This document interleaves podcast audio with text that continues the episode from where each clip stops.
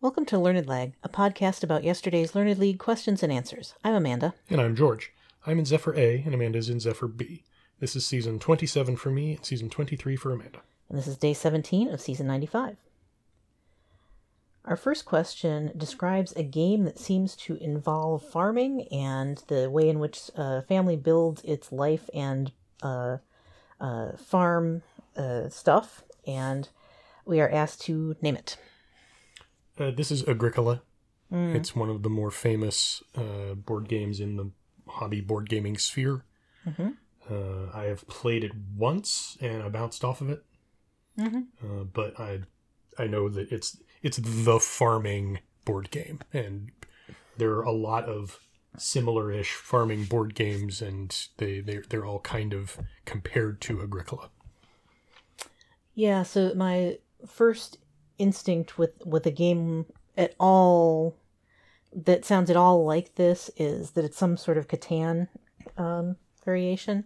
But I thought that didn't sound right in terms of the name translating uh, to farmer in English. Um, and so it took me a while to kind of think do I know how to say farmer in French? Do I know how to say it in Spanish? And I don't really. Um, and so I thought, well, maybe I need to, you know, think farther afield than that. And I, th- I think I just let the question kind of settle in my brain long enough that the idea of the agra prefix um, might be the thing that really gives it away, just because it shouldn't, you know, sometimes questions depend on knowing a specific word in a specific language, but I thought this one sounded more like it sounded familiar enough that I was like, this is one I definitely know. I should just be kind of thinking through like what sounds farm like when I think of game titles. Um, and and not quite consciously doing that, Agricola kind of popped to mind. And I was like, does that mean farmer? It seems like it could, because because of the you know that prefix, and so you know kind of it sounds like a better option than Catan. So I guess that's what I'll put down. That was correct. Well done. Yay! Question two asks us for the term used for students at the Naval Academy. Yeah, this one I don't know why um I, I couldn't pull it because I have definitely heard, you know, spoiler alert what the the answer that it actually is. Um but initially I thought it had something to do with sailor or sailing or you know, I thought about CB because I, I don't know exactly what that means, but I know it's sort of naval. Um, and finally, I went with seaman um, just because I thought, you know, I what would be a rank that's used for people in that training phase? You know, like I know thing terms like cadet or whatever, um, you know, apply to different branch of the service. Um, you know, I thought about plebe, but that isn't the right, you know, um, denotation or whatever either. Um, so seaman was as close as I was going to get to this one. Uh, seaman is, in fact, the lowest naval rank. Okay. Uh, it's the equivalent of private Uh huh. uh, or like. Um, Well, at least I got a rank in there. Yeah. That's not too bad. yeah. Uh, CB refers to construction, uh, Oh, naval construction right. people. It's a contraction of construction battalion. Oh, excuse me, uh, which is the unit that those people are in. Interesting. Um, but th- this is midshipman. It is Ah. the equivalent of cadet. Cadet is used in the uh, at the military academy and at the Air Force Academy. Okay. Um, but midshipman is the the term, Mm-hmm. uh, and I'm sure it comes from some old naval tradition of you know that's where they stood on the ship or where they bunked or whatever. But Sure. it's just it's it's what they're called now. Okay. And that was the correct answer, of course. um, and I I realized after the fact that I this is what their uh, you know college equivalent football team is, athletic- is athletic called. teams, it's yes. the Navy Midshipmen. Mhm. Um, but I still, even thinking of that, I don't think I would have necessarily made the full Mhm. link to oh that's a rank that someone Right. has. Yeah. I thought that was like the mascot. Yeah, and and that uh, wouldn't necessarily have led you to it just if you'd kind of puzzled it out because like even when you asked me that earlier, uh, I I had to think uh, like I think they're not the mid. I don't think that's their athletic mascot because I know in the the, the army. Uh, athletic the west point athletic mascot is the black knights and the air force it's the falcons Right. but of course the army's athletic mascot used to be the cadets that was their team name before there was an air force academy because the air force academy is also cadets. Oh, okay. so they kind of both had to decide oh we got to find something else. And the navy just said eh, we're going to stick with midshipmen. We're good. All right. probably because their their actual mascot is a goat. Uh, question three asks us about uh, the name of an artist whose painting was referenced in Mickalene Thomas's bold painting called Le Déjeuner sur l'herbe, Les Trois Femmes Noires. I'm sure I'm butchering that French, but it's the best I can do. Um, and so, so what we're asked to name what artist that painting is referring to.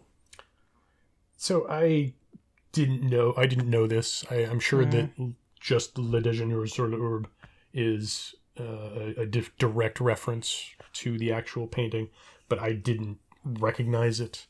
But then I figured the the subtitle Les Trois Femmes Noires, three the three black women, mm-hmm. was probably a riff on the you know a, a similar subtitle of the other and probably subject of this previous painting. Mm-hmm. And i thought well maybe what it's uh, what it's riffing off of is hey look at these exotic naked women. Mm-hmm. And who painted exotic naked women in french in the 19th century?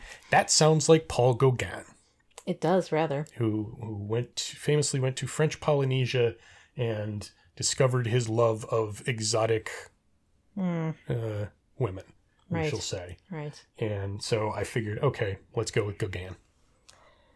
Yeah, I knew that this one would be um, riffing on something like that as well.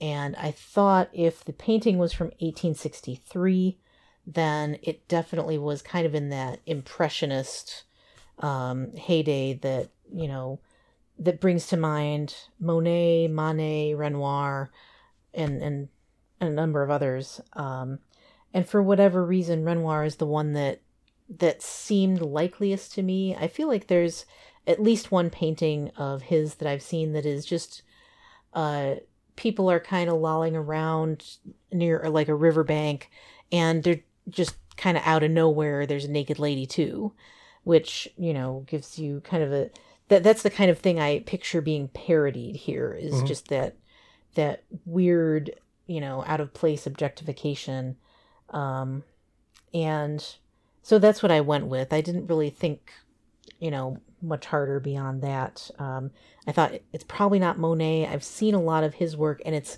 less like that. It's more focused on nature and scenery, and and less on the people in the scenes, generally Okay. speaking. Um, and Manet, I just don't know much about. Yeah. So, Renoir, it was. Uh, it was Edouard Manet, Meh. who I know only in in the sense of he's not Monet. Uh huh. He's not the one who does all the all the nature stuff. So, Right. so oh well. Yep. Question four asks us what two word term was given in a speech at Westminster College in 1946, saying, From Stettin in the Baltic to Trieste in the Adriatic, a blank has descended across the continent. This one I thought was easily the easiest question of the day. Mhm. Um, this was when the Iron Curtain phrase was coined. Mhm. Um, you know, talking about the the kind of Cold War uh, emerging and the this um, divide between um, the communist countries and the Western, you know, democracies or whatever. Um, and yeah, I didn't consider any other possible option. I thought this is that you know the Baltic to the Adriatic describes very well that border between kind of Western and Eastern Europe, and so I put down Iron Curtain without even really thinking very much about it. Uh, yeah, this is one of those things that every now and then I'm reminded that uh, Churchill gave this speech in Missouri. and it's just Yeah. like, wait, what? Right, Like, right. oh, okay, yeah, I guess. Um, sure. But yeah, this was this was as I was reading the quote, I was like, oh, this is the Iron Curtain thing, right? Mm-hmm. Yep, yep. Two word term. Yep. Speech given at Missouri's Westminster. Yep, 1946. Absolutely. Okay. Yes, this is the Iron Curtain. And that was the correct answer. Question five asks us uh, Who is the author of a book called It Ends With Us, which was published in 2016? Noting that she has, or that, I'm not sure if it says she. Nope. It does not. It specifies an author who has many bestsellers and at one point in, in this year held six of the top 10 spots on the New York Times paperback list. Yeah, so my first thought was, oh, this is James Patterson, right? Because James Patterson's name's on everything. But then I thought, no, no, wait, that was a while ago. I feel like James Patterson isn't writing everything these days. Other people are allowed to write stuff. Um, and then I remembered a story I read last month, thereabouts, sometime within the last two months, about uh, BookTok, which is a corner of TikTok that is all about books Okay. and uh, in particular about how it's driving tremendous sales ah, in the in the book world, uh, and how it skews very, very, very white woman, um, and is uh, it, it didn't really describe like how that influences the books and, and the genre and the selection thereof. It it, it kind of gave the uh, a, a sort of the, the article was I don't want to say dismissive, but it was sort of indicative that you know these are not necessarily your highfalutin literary books for good or ill. right. Um, and, you know, maybe not necessarily YA or romance, but very inflected of those things. Okay.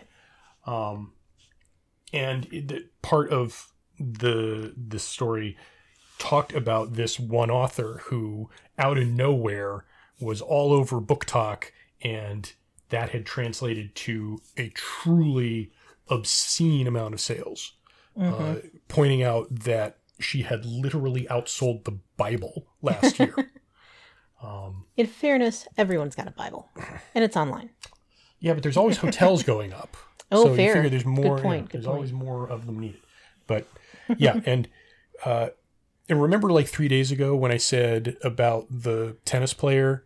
Mm-hmm, Hey, I remember when I remember thinking this is going to be a question, and I should remember it. Well, Yeah. apparently I can do that if the name is sticky enough in other ways. Ah, And this particular one, I remember reading this article thinking, oh, I'm going to have to remember this name. Thank goodness it is the same as the elementary school that is at the end of our block yeah. and to which one of our children went to for a year, kind of, because it was the pandemic and she actually never actually went to the school. That school is named after Herbert Hoover. This author is named Hoover. I couldn't have given you her first name if you gave me a hundred tries, but I remembered that it was Hoover. So before today, I had known absolutely nothing about any of that, anything about this author at all, uh, as it turns out. And I, you know, the the name of the so I was just kind of scrambling around for like what am I going to put down for this answer because I I don't know what this is unless it's someone who's already so famous that they're always going to be selling tons and tons of paperback books Reasonable. um, and I thought the title "It Ends with Us" sounded just ominous enough that it could be a horror writer. Sure. Um, sure. and so I ended up thinking of Stephen King Mm-hmm. because he's a ginormous seller of books, you know, all the time. And I thought maybe he had something out in 2022 that you know made everybody go buy his back catalog, or you know, like I, I probably would have heard something about that, but I was just kind of rationalizing this this one single guess that I had that sounded plausible. Reasonable. Um, so I put down King. But it was Colleen Hoover. Right. And the uh, epilogue to this question is, you know, later today, after I had submitted the the um, answers and, and so on, uh, I got a notification from my uh, Barnes and Noble Nook app, not an endorsement, just a fact, that um, was for like free book Friday. And so I was like, okay, I could, I, I kind of like to have something on on the app t- for when I can't take a book somewhere. Um, and so I looked on there, and lo and behold, one of the things you can get for free is one of Colleen Hoover's novellas. Um, it is called, the one that I got is called uh, Finding Cinderella. Okay. so that already gives you a little bit of a flavor of you know the the type of story that it might be. Um, and I can see why it is that popular. I read the whole thing in an afternoon. Um, you know, literally since we, you know, chatted about the questions a little earlier today, I think going to the bus stop Mhm. and got it after that and Wow. ripped through it. I'm saying Wow. it's it's like very, you know, sort of propulsively written, compulsively readable. It has a lot of flair for drama and romance, although this was it was it, it's like that um there's a genre that's like one age notch up from YA that is called new adult. Oh, okay. that is like for you know college age people let's Mm, say. so um that's what i would say. It's kind of right on that line between those two at least this novella was because the protagonist is an 18 year old boy um and you know talks about him falling in love with this girl and you know lots of drama ensues um almost to a dickensian sort of like what's the worst possible consequence that this particular weird circumstance could precipitate? Okay we're going to make that the plot. Um but i also liked the characters as written. I thought they were the dialogue was you know fun. Um it was definitely occasionally um a, little ways past my suspension of disbelief as far as what teenagers actually talk like Oh, sure. but on the other hand, I was raised on Buffy the Vampire Slayer. so, you know, I, I can tolerate that for a while. Um, so uh, I enjoyed it. I don't know that I will necessarily seek it out. If there's another free one, you know, I'll put it on the the uh, Nook app and um, or whatever app. I have like three different book reading apps on my iPad. Anyway, um, now I will never forget this answer. Mhm. Um, and uh, so that that was kind of actually an entertaining uh, follow up for me. Uh, Ho- Hoover uh, currently has the number one, uh, I believe, fiction uh, uh, book on the New York Times list with "It Starts with Us," Right. Yeah. Right. which I uh, discovered thanks to a pop culture tri- uh, current events trivia newsletter that I subscribe to. Oh, okay. that, Oh, I, yeah. that I got one of today. And I always I always have to make sure to not open that until after I've Right. answered the questions because and especially today like I was uh, Mhm. I looked at I, as soon as I saw this one I thought oh I'm not going to be able to look at that newsletter today am I Yeah. um, but I finally did and she's still there so I, I didn't Oh, yeah. realize that uh, she had been publishing since 2016 Yes. because I, I was under the impression that she was very new uh, to publishing at all and had just Oh, s- uh, spiked up the charts out of nowhere. kind but of. I mean, of less those- than ten years, I would say. Yeah, not Um, not a not an overnight success, but not a twenty years until overnight success either. Yeah, and, and I should say, you know, the the novella came with kind of like a little bio or auto bio hmm. that she had written as an introduction to it, which described how she, in fact, married her high school sweetheart, had three kids in fairly quick suc- succession, and had kind of given up on her writerly dreams hmm. um, until she had to rearrange her fairly constrained life. Like her husband was a long haul trucker, hmm. and she, I forget what her job was at the time, but you know, she's parent single parenting effectively three kids, and her eight year old got a big role in a play at school. And she was like, I don't, you know, I'm going to have to make this work so that he can do this thing he's so excited about. And you know so she would be there for you know sitting through these three hour rehearsal sessions um, and talked about how you know i don't want to be that person who set aside all my dreams for other people. I should show my kids the example of of going forth and you know living my dream because i'm you know enabling it for my kid and i deserve that as well. Um and so they you know she's went from you know living living in a literal trailer with three kids um and you know from it's, very rags to riches um kind of story. You know she started writing and people just started liking it and asking her for more. The novella in question um was something that she had written as like an online, you know, i i an e-book only kind of thing. And apparently, lots of fans asked if she would get it published as a real book so that they could have a copy on their shelves and um and so I you know she was definitely very uh grateful and delighted and amazed at all the success that it's generated and um I thought that was kind of a neat story. Cool. Question six. Uh, I have to admit, informed me uh, that Amy Heckerling uh, directed and co produced a film series that started in 1989 and featured the voice of Bruce Willis. Yes, um, this one took me a little a little bit of uh, finagling to figure out because I had to think about you know 1989 first of all should be absolutely my wheelhouse as far as remembering movies.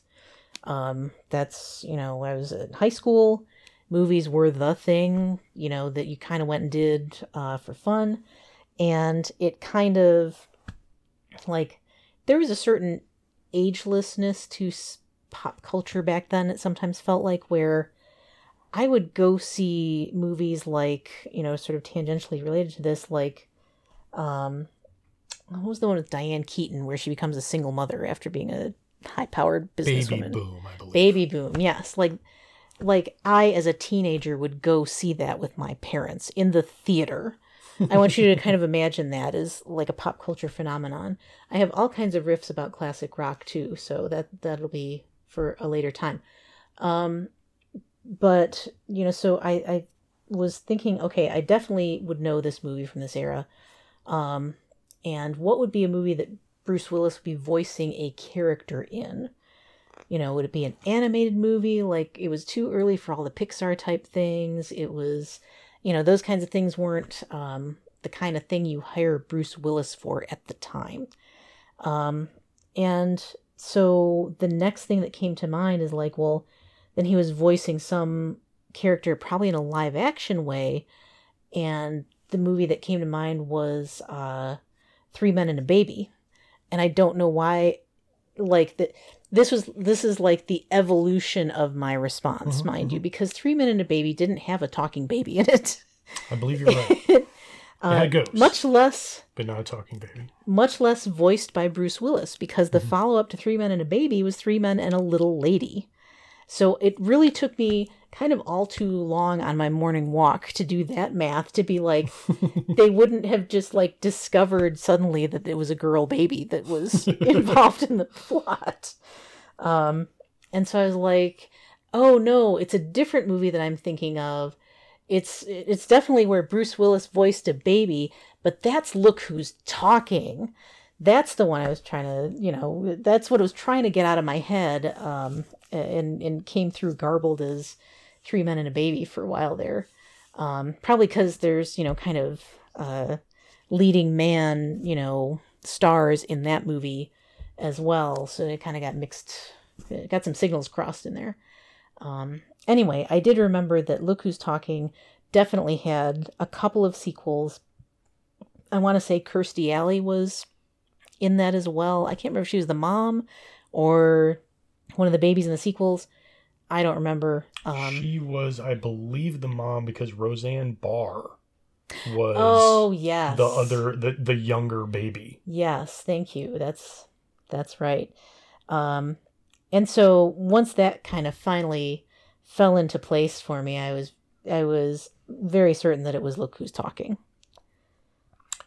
Uh, whereas I, for some reason, as soon as I saw voice of Bruce Willis, bam! Oh, that's that was Look Who's Talking, Sure. a movie that I have not seen since probably 1989, possibly Mhm. 1990. If it was Sure. on video or Sure. some such, and have not thought about since then. I don't believe Uh-huh, I saw uh-huh. any of the sequels.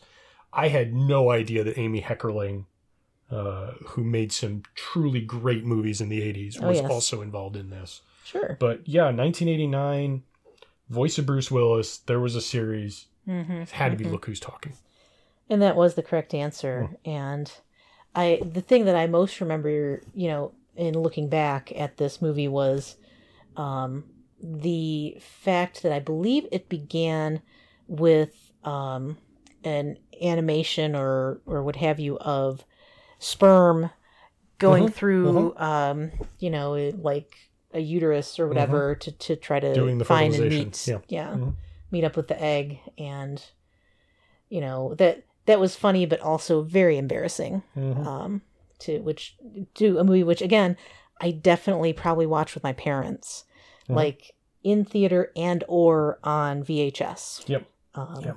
and Yep, so yep, probably both because that's kind of a thing that happened a lot um, with the the video stores oftentimes you've seen things or you Mhm. remember liking them s- you want to see it again um, yes so that indeed was look who's talking. And look who's talking right now they were just gabbing away um, i i ended up with only three on the day um, which I don't know. I I don't think I'd have a chance to have grabbed the other ones. I could have coin flipped better on Monet, I guess, but um yeah, just kind of was not not quite on kilter for me. It happens. Mhm. I had five. Very nice. Which uh, so I I just kind of figured you know given the the the week I've had Mm, um I think I'm one and three maybe th- zero three and one this week okay. before today. Just um I I figured oh it must have been an easy week or an easy day. Uh, Mm. But then you No, and other people have been uh, have been posting middle of the road scores. So Yeah. maybe I'll pull one out and and possibly just I mean the I I don't I, I don't know know that I would have normally gotten Hoover if I hadn't Mm. stumbled upon that particular story a while back. Uh, and if it hadn't been the name of the elementary school. So that one I definitely would have given me more points on. So Okay. here's hoping. But Um, the art question, art is Uh, a yeah. pitiful category for me, so I'm almost guaranteed six points today. That's what I would unfortunately guess Yeah. as well. Yeah, That's what. I'd put the 3 on for you. Hope I defended well. I hope so too. And hey, you got a tie out of yesterday. Yeah. That's a good deal. Yeah. So, uh, I guess that's it for today then. Yep. Uh, tune in on Tuesday for more post game analysis. And remember, Don't forfeit. don't cheat.